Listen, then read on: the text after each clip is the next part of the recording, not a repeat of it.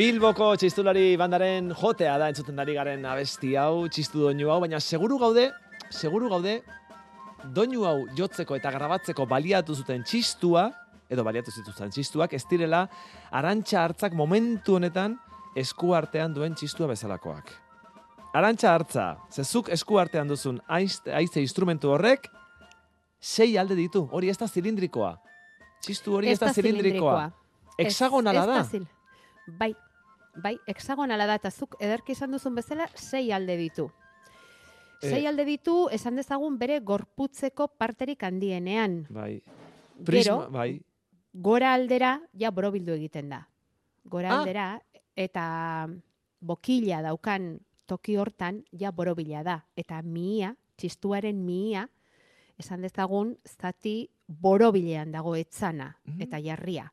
Baina, gainerako partea, eh, esan dezagun da biziko amabost zentimetroak borobilak dira, baina gero hortik behera, hexagonala da. Eta ez dakizu ze instrumentu polita. Ze da, nolako kolorea duela imaginatzen duzu? Beltza. Ja, txistu guztiak dira beltzak. Ia denak, ezta? Hori ez. Ba hau, ba hau egur kolore argi argikoa da. Ara, txirulen kolorea du beraz. Baina egurrean, Hori da. egur naturalean egindako txirula bat baita. Bai, Eta zema zulo ditu, Orduan, txistu horrek? Zoragarria. E, denek bezala xe uste dut. Ah, bale. Iru. Hor ez dago alderik, Iru. ez? Orduan, Horretan eh, ez dago alderik, ez? Iru, iru zulo izaten dituzte txistuek, ez da, gorka? Nik esango nuke baietz. Bai ez, bi aurrealdean eta bat atzean. Hori da. Bueno, hori Igor, Igor Martínez de Lezeak igual hobeto esango digu, eh? Bera da Bai, hor dago. Hor dago, lexiaren Zer esaten pieza du, ere edo- aipatu digu da, hasieran esaten du edo, Ea zenbat bai. zulo dituen txistu batek, Igor, normalean. Ea zenbat zulo dituen txistu batek. Ari da Igor, horetxe, hiru eta azpikoa lau esaten du, beraz lau. Lau zulo dituela Ah, txistua. Igorrek ikusten, Igorrek dena daki. Azpian lau. Vale, vale, eta vale. txistu horren egilea baldakizu zein den. Hor aldamenean duzun? Mutila, emezortzi Mutila. urte ditu. Ah, vale. Mutil gaztea. Nor da bera, nor da bera. Eneko Alvarez sora luzetarra. Eneko. Eneko egunon. daki, eh? Kaixo, egunon. Bai, Igorrek asko daki. ditu txistuak, bai, lauzulo, esan di niri, e, kontu ze, ezkerrarekin hartu behar da txistu azteko, nik eskuiarekin hartu baitut. ezkerrarekin hartu behar da txistu azteko, eta behaz txikia libre utzi behar da, azpiko zulo hori izteko. Bueno, hemen daukagu, nola sentitzen duzuzuk e, txistu hexagonal hau, eneko, zure arribitxi bat bezala da, edo zer da? Hori da, ba, azkenian eh, arro, indoten honegaitxik, eh, izan dalako ba, kapritxo moduko bat, niretako, beste txistu guztien bere izgarri moduan, eta posik, posik indako lana etxik. Polita behintzat bada, gero nik ez dakit, e, nahi duzu entzun? Gorka? Bai, bai, bai, bai, bai, bai. Gustora entzungo nuke. Baina proba egin behar digu izugu. Derrepentean jarriko dizugu, ja gurutze gramak egiten hasi zara, eta Bai, probak egiten hasi zara, eta orain egingo izugu proba. Bueno, igorrentzat eta biontzat, eta entzuten ari direnentzat ere bai. Ea asmatzen duzuen, hau txistu hexagonalaren soinua den, ala betiko txistuaren soinua den. Bale? Ja, ba. Proba egingo dugu, eh? Igorrek, Igorrek lagunduko nau, eh?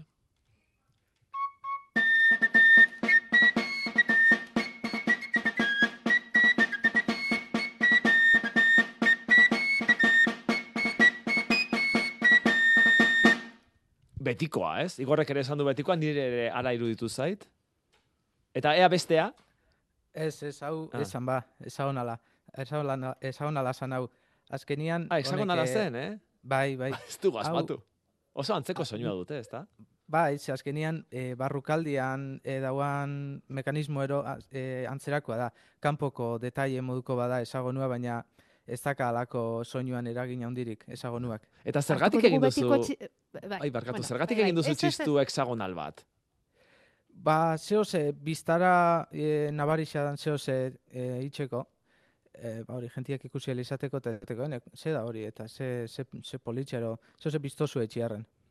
Gero, esan behar da, eraberean, Aitor Alvarez e, ingenierietza mekanikoa ikasten ari dela, eta badaukala lagun on bat, hemen hartu gaituena, Zoraluzeko erreka ondoko museo moduko lokal batean, Aitor Amor da, Aitorrek hemen zer ez dauka, hemengo mm, e, bueno, arma fabrikan edo kainoi fabrikan lanean aritutako gizona, eta hemen ba, eskulangintzarako behar diren makina guztiak dauzka, eta berariekin, berari esker eta itxitzaren laguntzarekin, egin duzue txistu hexagonal. Ez dakiguna da, ba, zerbait berez egitea ondo dago, ez da, eneko, baina hexagonala izatea nondik etorri zitzaizun?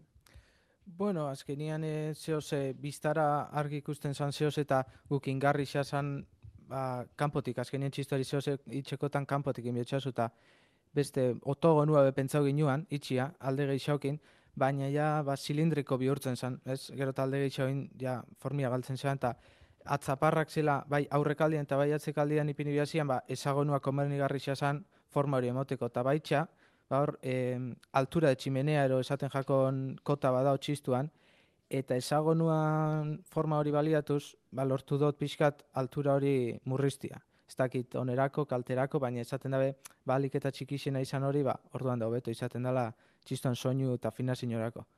Hola indu hori. E, pentsatuko duzuenez, ez da izan enekok egin duen lehen biziko txistua.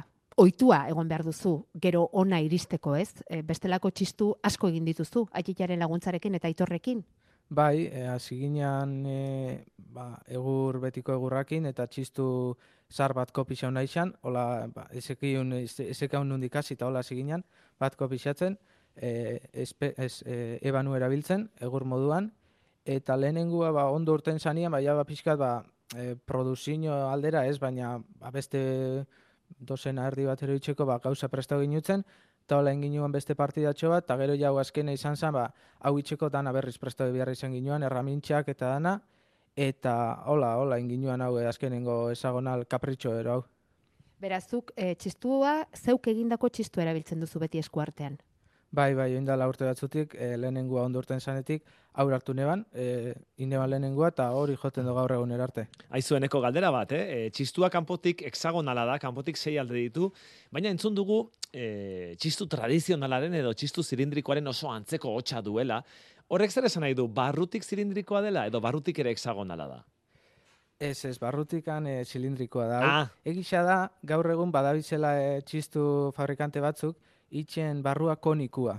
Ba, soinua hobetu nahi ero, baina bueno, hori ja e, aurrerako aurrerako proiektua dira horrek. Bosgarren ingenieritzan. Hori da, hori da. Doktora. Orain hasten ari zara, doktoratu egiten duzunean, doktoreo egiten duzunean, igual orduan iritsiko zara eneko, orain hasten ari zara, bai, Mondragon Unibertsitatean ari da, eta hasten ari zara, eta hasteko aizu ba, ez dago gaizki horrelako txistu bat egitea. Gero gorka bokilare oso kapritxosoa dauka, eh? eta jartzen du motxa. Bai. Bai, hola da, ze azkenian e, plasentzian, e, nila naiz e, laugarren belaun aldixa txistulari zena, motxatarren e, generazioa, eta e, ba, hori, oroi garri moduan ere ipintzen eneban motxa txistuan grabauta. Badakit horrek zuretzat ez daukala preziorik, baina jarri beharko bagenio? Puf, e, zaila, zaila, esatia, ze, Zenbat mila euro?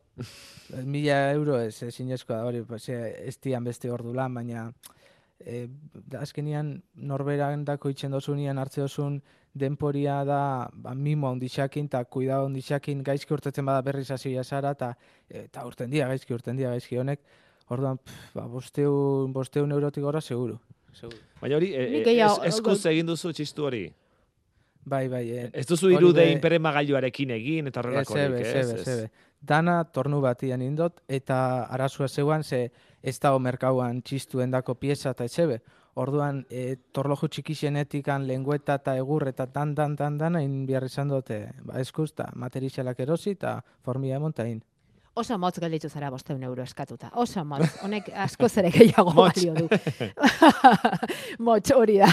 E, bueno, eta gero, e, zuk emezorti urte dituzu, zazpizeni, orain dela zazpi urtetik edo txistua jotzen hasita eneko, eta behira ba, hemen, zora luzen, badaukate ohitura polit bat, txistulariak, e, hileko lehendabiziko domekan, ateratzen dira herrian zehar, ez dakipa diana bat edo joz bezala, edo nola esango dugu eneko, eta bi hartokatzen da hori hori da, hola saiatzen gara, eurisiak eta laguntzen badau, ba, e, hileko lehenengo domeka e, guztietan urtetzen, eta gero, ba, jaitxetan eta bestelakoetan, eta bai, ba, hola itxeu, goizeko behatzi tardiak aldea juntatzen gara, gozaltzen dugu, pixkaten saiatzen dugu urten aurretik, eta amarrak aldian, ba, erritxari bueltia moteo txau, ba, ama bixak aldera artero, eta bertan, ba, egunan arabera saiatzen gara batzutan, ba, egun puntualen bada, ba, egunak zer ikusi xadakan abesti joten, baina bestela badanetik jote opiskat e, mobitzeko kale jirak, mm. biribilketak, gero sortzikuak eta geldi, kontrapasak. Eta hortxe, hortxe biriko zarazu zure txistu hexagonala erakutsiz mundu guztiari. Zer esan dizu jendeak?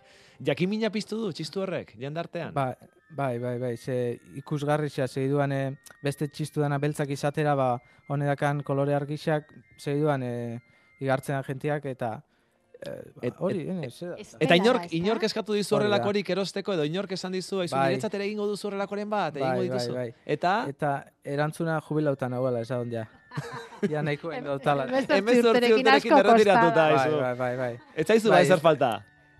Ez dakat, e, hola, e, saltzeko moduan, ze, ez dakat astirik, e, horla hola ibiltzeko, ez da bez, e, nere, nere txian eroitzen ditzu dala, eta e, bez ez dakat alako konfiantzarik saltzeko moduan, ze urrengoan dator, eta ze, hau ze pasatzea, eta ni neriekin oso gustorena, baina Ja. ez dakat hori e, saltzeko hori. Ziurtasun hori, ezta? hori da. Tira ba, ba, eneko Alvarez, eh, txistu hexagonalaren egilea, eskerrik asko, eta eta zorionak, eh? Benetan eh, polita eta arantxak azaldu digun bezala xe txistu hori, egur zur argi kolorea duen eh, txistu hexagonal hori. Espelezkoa, bai. Espelezko txistu egina, Baina, bai. eh, ohiko txistuaren soinu bera edo oso antzeko ateratzen duena, ze barrutik zilindrikoa da, eh, beraz, eh, kanpokoa da, kanpokoa da. Nahi duzu ohikoarekin agurtzea? Bai, Hori ere ba, badaukagu, ea ba, eh? Jetxiko dugu beraz grabatutako musika eta entzungo dugu zuzenekoa. Eta hori da, zuzenekoa.